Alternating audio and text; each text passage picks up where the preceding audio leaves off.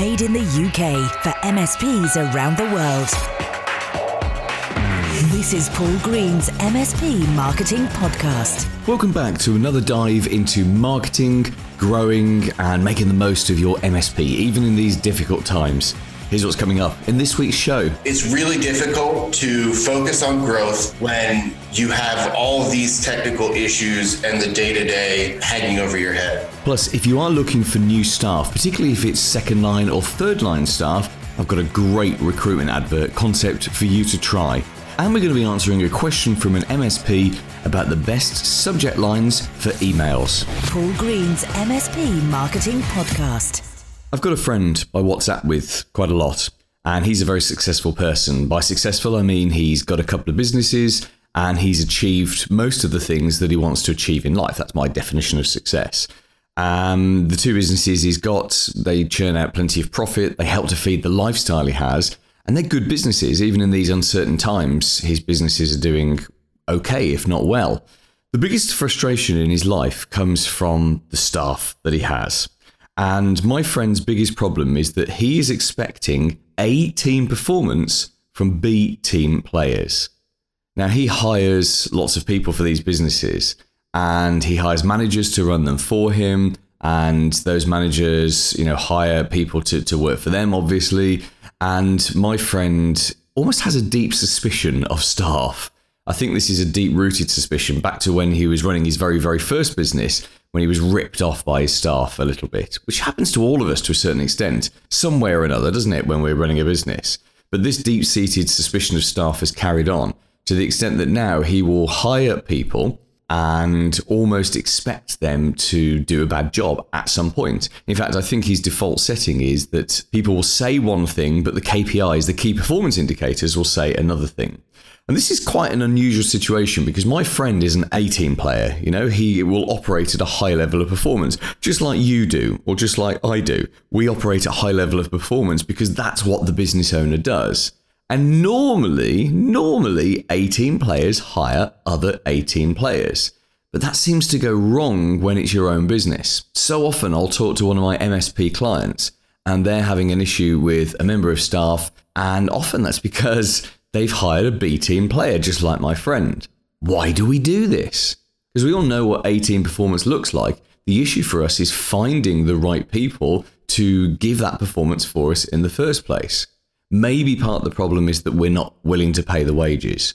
We have lots of discussions in our MSP mastermind groups about the cost of decent second and third line technicians. And I'm not sure what it is around the world, but certainly in the UK, you have to pay a lot of money for these people. And certainly, if you're in you know more popular parts of the UK, like London and the southeast, again that wages bill is going up and up and up and up. It's almost unfair sometimes that we do hire these people who are okay at what they do, and we expect absolutely the very very best A team performance out of them. I think that's a little unfair because not everyone can operate at the level at which we can operate. If they could, then they'd be running their own business as well. So I think if you want to hire, genuinely hire A team players, within your MSP, it's actually got to be a bit of a mindset shift, just like my friend. It's not just a case of doing interviews a little bit differently. I think you've got to switch the way you recruit for the entire business. For example, you've got to say, look, we've got a we've got a gap, we've got a vacancy, we're busy, we need to fill this position. That's completely the wrong kind of mindset. And we've all done that. I've done that. You've done that. We all know we shouldn't do it, but we still do it anyway. We've got to refuse to just try and fill positions. Instead, what we've got to do is we've got to take our time and say, right, what's the best kind of person to fill this position? What are the traits that they've got? How can this person be the person that excels in this job, that takes the job spec of what we want them to achieve and, and goes with it and adapts it and maximizes it and really, really pushes it? I believe these people are farmed more than they are hunted.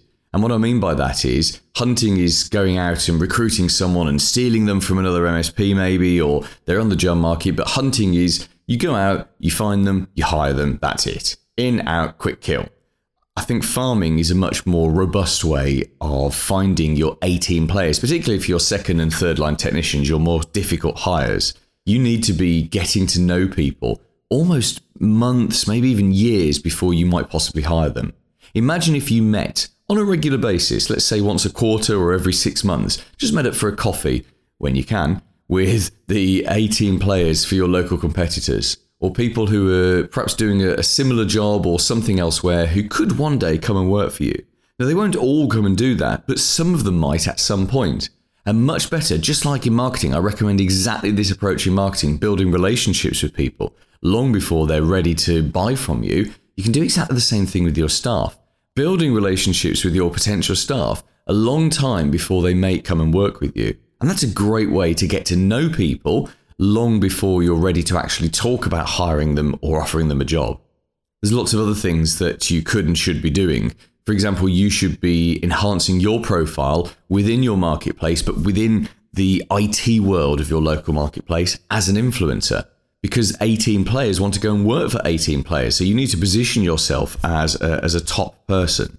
Um, you can put together a referral program for your employees. Many of your team already know your next hire. The trick is getting the referral out of them at exactly the right moment, but also making sure you don't create a little clique within your business of your employees who all know each other. And then there is the opportunity to turn some of your B players into A players.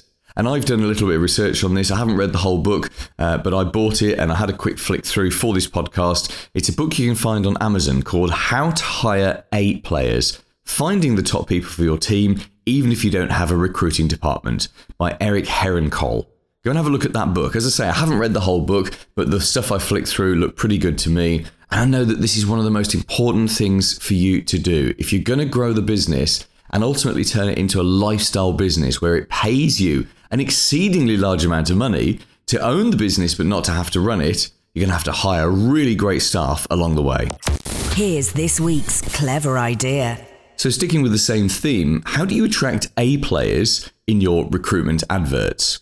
Now, I believe that recruitment adverts are primarily a marketing problem rather than a people problem. In fact, I believe the whole of recruitment is a marketing problem. Because there are great people out there, it's just how do you reach them? How do you get the right message in front of them at exactly the right time? That sounds like a marketing problem to me.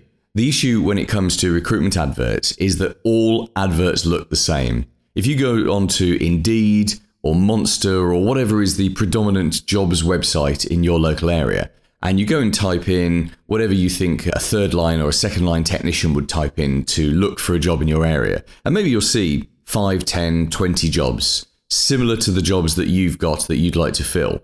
They all look the same. They've got very samey looking headlines, they're all very samey looking job roles, they all look the same.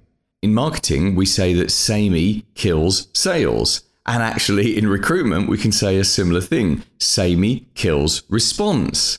It's kind of simple when you look at it that way. Because when you do exactly the same as everyone else in the marketplace, you don't stand out. You have zero standout ability. And that directly affects the response you get from your advert.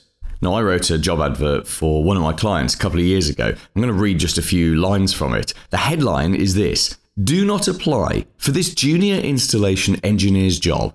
It's highly unlikely you'd enjoy it. And the text reads this you don't want this job. Trust us, you really don't. Because even though you'd get full training to become a junior installation engineer, you'd also work very, very hard. Why? Because we're business name, a busy growing network and AV installation business, and we don't have time for standing around, drinking tea, and scratching our asses. Yes, it actually put that in the advert. Um, the advert goes on from there. It talks about the kind of work that they do, talks about where they work, it talks about the specifics of the job, it talks about ladders, drilling, fixing, lifting things, because that's what's in that specific job. And it talks about what kind of person they're looking for. In fact, I'll read it to you. Okay, we suppose there are some benefits. We assume you have no experience, which is okay. In the unlikely event you did want this job and actually got it, you'd work closely with the senior engineer so we could make sure you got excellent training. And after an initial three month contract, there's a strong chance you could be awarded a permanent position. Plus, we might buy you a Mars bar now and again. Might. Now, the personality of this advert was matched absolutely directly to my client. And they used that advert a couple of years ago and they did get a pretty good response. They got their new junior installation engineer from it. And that's an advert they can roll out again and again and again. Now, you wouldn't use exactly that advert to hire second or third line techs for your business, but it's got some real standout ability to it. And that's the point. You've got to stand out. You've got to do something completely different. Here's a format that I think could work very well. Put an advert on your local jobs board, and instead of just writing what everyone else writes, take a similar approach. You could say, It's unlikely this is the job for you. And your text could say, We're looking for a second line, third line technician to work at company name, but this probably isn't the job for you. Go and have a look at our video to find out why. And that's it. That's all that's in the advert. And then the URL, the response URL, takes them to a recruitment page on your website. And on that recruitment page, there's a video. And the video is the actual advert itself. So the text that's on the job board is just driving traffic. The video is the advert. And what do you put in the video? I would say something that matches your personality. So you might show them your existing office or you might get one of your existing engineers to talk about how much fun they have in the job. Or it might be you talking about how much work this person is going to have to do. Remember, A team players are always looking for a challenge. They're not looking to just sit on their backsides and do very little all day. They're looking for that challenge. So maybe you talk about how much work there is to do and how many sites there are to look after and how many projects there are to manage and all of that kind of stuff. But a video advert gives you five minutes, because five minutes is okay for a recruitment video, gives you five minutes to potentially talk to that person, those candidates, rather than the 30 seconds that you would perhaps have if they're reading a text advert. And I would then make the call to action, the way that they apply for the job, a little more difficult than usual. You could, for example, put a quiz together. So, right from the start, they have to prove that they have level two or level three ability, or at least Google ability. So you might ask them a series of technical questions that they have to answer and say to them, please send in your CV along with the answers to these questions and email them to, and then there's a very specific email address.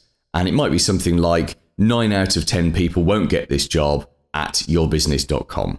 Now you've got to match all of this to your personality. These are just my ideas, things that I would do. And in fact, I have done uh, when I was hiring staff in my previous business. Do the things that feel right to you and it will help the person that's applying for your job get a measure of what kind of business they're going to work for. But whether you do these video adverts or the kind of job adverts where you're telling people not to apply, you've got to do something that appears to be so, so different from the way your competitors are recruiting. Paul's blatant plug. Tell me you've got a copy of my free book. It's called Updating Servers Doesn't Grow Your Business. I wrote it a couple of years ago and it contains within loads of information to get new clients for your MSP. Now, you can have it as a PDF anywhere in the world, and if you're in the UK or the USA, we will post a physical paperback copy to you as well. Why do we do this? Because we all know if you've got a physical paperback copy in your hands, you're much more likely to actually read the book. Hooray! It's not a long read, it's only 44 pages. You could easily read it in the evening, and there's genuinely no downside to requesting a free copy. I send you a free copy because I'm trying to set up some reciprocity trying to set up a relationship between you and me, and maybe, just maybe, we'll go and do some work together down the line. You can get a free copy from my website. It's paulgreensmspmarketing.com. The big interview.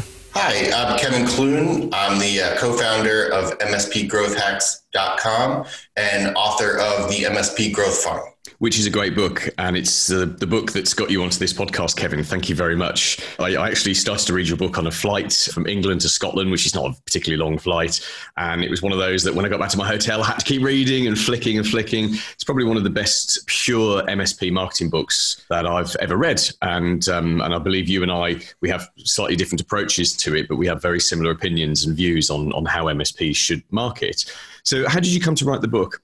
So, uh, you know, we started the blog after exiting at MSP. Really, you know, just by writing one off articles, I started to get a lot of direct feedback. People were reaching out, they're asking me questions. And what I realized was that I was giving a lot of, I, I would call it fractured advice, uh, where I couldn't really help them in one situation without trying to explain 10 other things that they may, you know, well, you need to be doing this also, or, if you're doing this, then don't do this, you know, that kind of thing. So there was always more to it in the bigger picture. We always started talking about one thing, and then our conversation would keep zooming out. And so I realized we really need something more concrete to go off of and say, yes, you know, here's what you should do in this situation, but if you back up, you know, 10,000 feet, here's maybe the overall approach that you should take. So, you, as you said, you used to own an MSP yourself. Um, when you owned that MSP, were you good at marketing or, or bad at marketing? And I ask that, of course, in the context that most MSPs quite rightfully put their hands up and say, actually, we're not that good at marketing. So, I, my background is not as a technician or in uh, you know IT at all. I actually owned a marketing firm before joining an MSP, and I did that as uh, not as an owner, my business was acquired.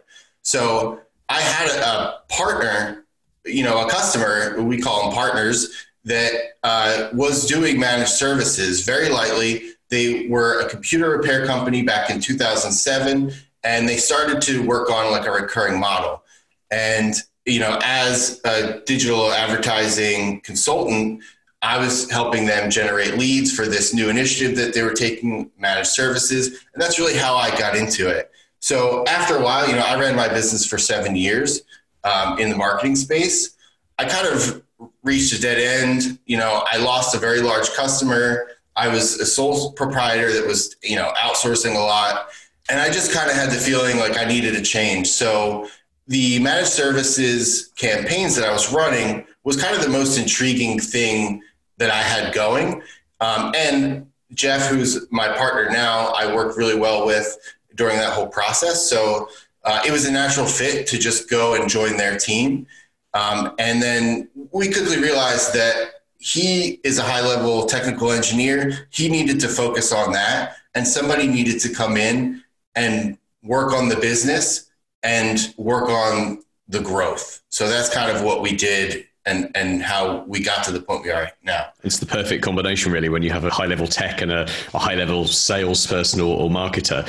And your view is that most MSPs should be taking a, a more strategic overview of their marketing. Um, what is it you think that stops most MSPs from having that strategy and that makes them fall into just you know a bit of tactical work here and there? Honestly, I think it's two different sides of a brain trying to work at the same time. I, I know, like my partner um, he's very technical. He doesn't think the same way about things that I do from a creative side. It's hard to operate full steam uh, using both of those sides of your brain simultaneously. Uh, and it's the same way I can't do what he does. You know, that's kind of the organic look at it. If you look at it into more detail, it's also time. I mean, they're focused on solving their customers' problems, which they should be. You know, uh, unless you have a full-time marketer on staff, which most don't. Uh, most actually hire sales first, which I think is also possibly a mistake, especially when you don't have leads to give them, because it kind of just pigeonholes you into doing this cold direct response effort, which you know, kind of in my experience, doesn't really work that well. But that's really what it is. I think that it's really difficult to focus on growth, to do the creative side of it, and to really understand your customer's behavior when you have all these technical issues and the day to day kind of hanging over your head. So, if an MSP came to you tomorrow and said, Look, Kevin, we're not currently doing a great deal of marketing, what could we do or what should we do to get started? What would you advise them? So, when I actually help MSPs directly, I always start with just having them create a plan from top to bottom. That's really the best way to see the big picture because if you just start marketing, it's kind of difficult to build on as you go. And and really when things don't work, you should be constantly pivoting, but at the same time, um, you need something to rely on that's concrete that allows you to take that customer from point A to point B. Um, and so that should always be the goal what you fill in in between and what you do those activities you know you might be spending heavily um, on facebook ads and then all of a sudden your campaign craps the bed and you need to pivot to something else. That's fine.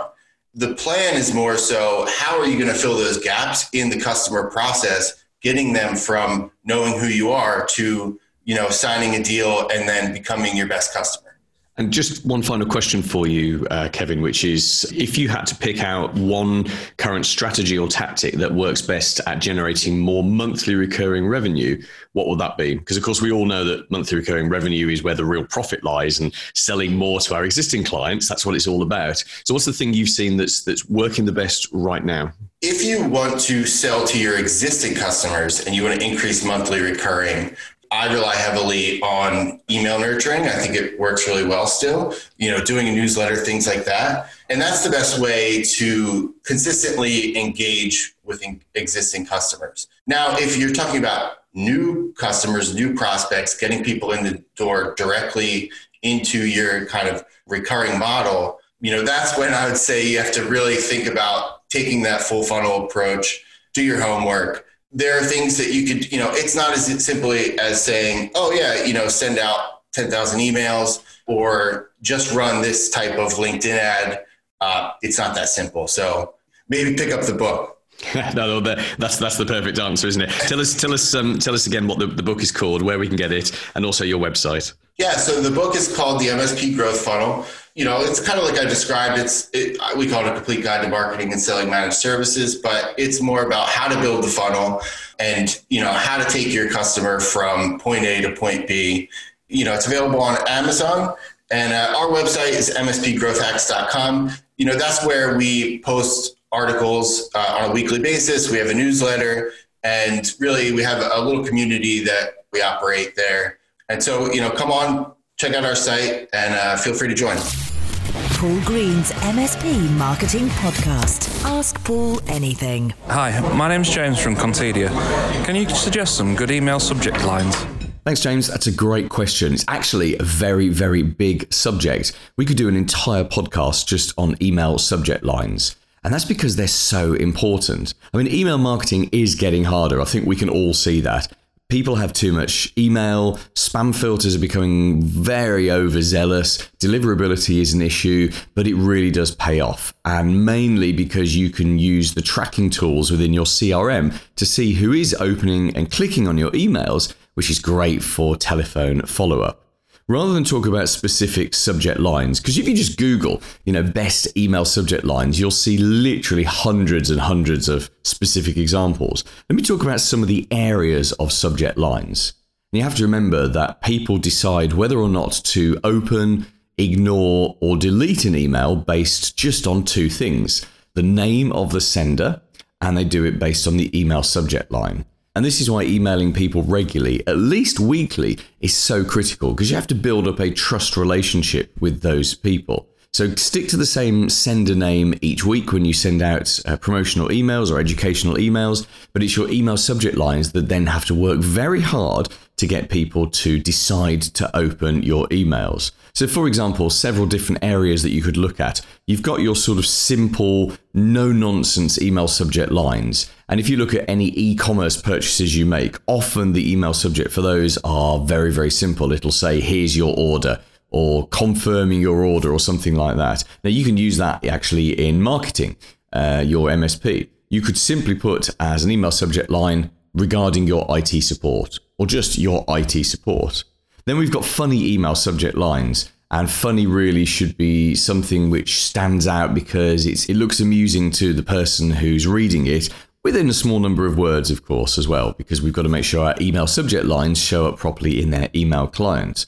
And controversial or shocking email subject lines can work very, very well You just got to be very careful with that because it will reflect back upon your business. I tell you what, short email subject lines can work as well. Um, I can't stop myself from opening an email from someone when it has a single word in the subject line, such as Paul. Which is my name, of course. If someone sends me an email and it's just got my name as the subject line, it's literally just my first name, I cannot stop myself from opening that email. I think the other kind of email subject line that's worth attempting and trying as well is something that puts a question in the subject line. Are your laptops encrypted? Question mark. Now there's a massive caveat that goes with email subject lines, which is local audiences act in different ways. So if you're going to try these kind of different subject lines, I think you should almost do a series of experiments. You could send out emails to the same list, but try these different subject lines and then track open rates because it's one of the ways that your audience will tell you what kind of subject lines they like. Now, once you find a subject line that outperforms all the others, you can't just keep using that subject line because it will lose its magic power very, very quickly. But it gives you a guide to what your audience is interested in. My email audience is predominantly MSPs, and I've discovered that MSPs like things to be straightforward. Um, we've tried humor, that doesn't really work so well. We've tried complicated, that doesn't work. We've tried simple, that doesn't work quite as well for my particular audience as just straightforward telling people what it is that they're going to get in the email list. But that's because MSPs, I think, are very good at email. They're very, they've got very good email habits, and they're good with filtering and stuff as well. Your audiences might be slightly different. In fact, they're, they're bound to be. So you've got to try different things and test and experiment and track the results and let the results guide what kind of email subjects you use. How to contribute to the show. Talking of email, then, why don't you drop me one and tell me what you think of the show, or suggest a subject that I should talk about, or maybe even a podcast guest? You can put anything in the subject line. Just send it through to hello at paulgreensmspmarketing.com.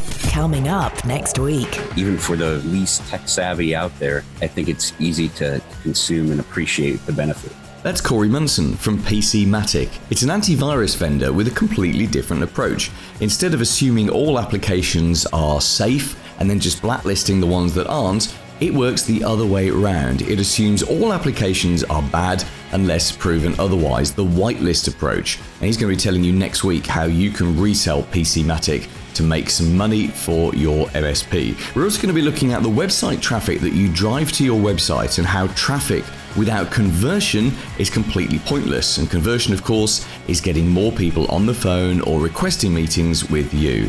And finally, we're going to be talking about the marketing superpower of niching in a single vertical. It's very powerful, and I'll tell you about it next week. See you then.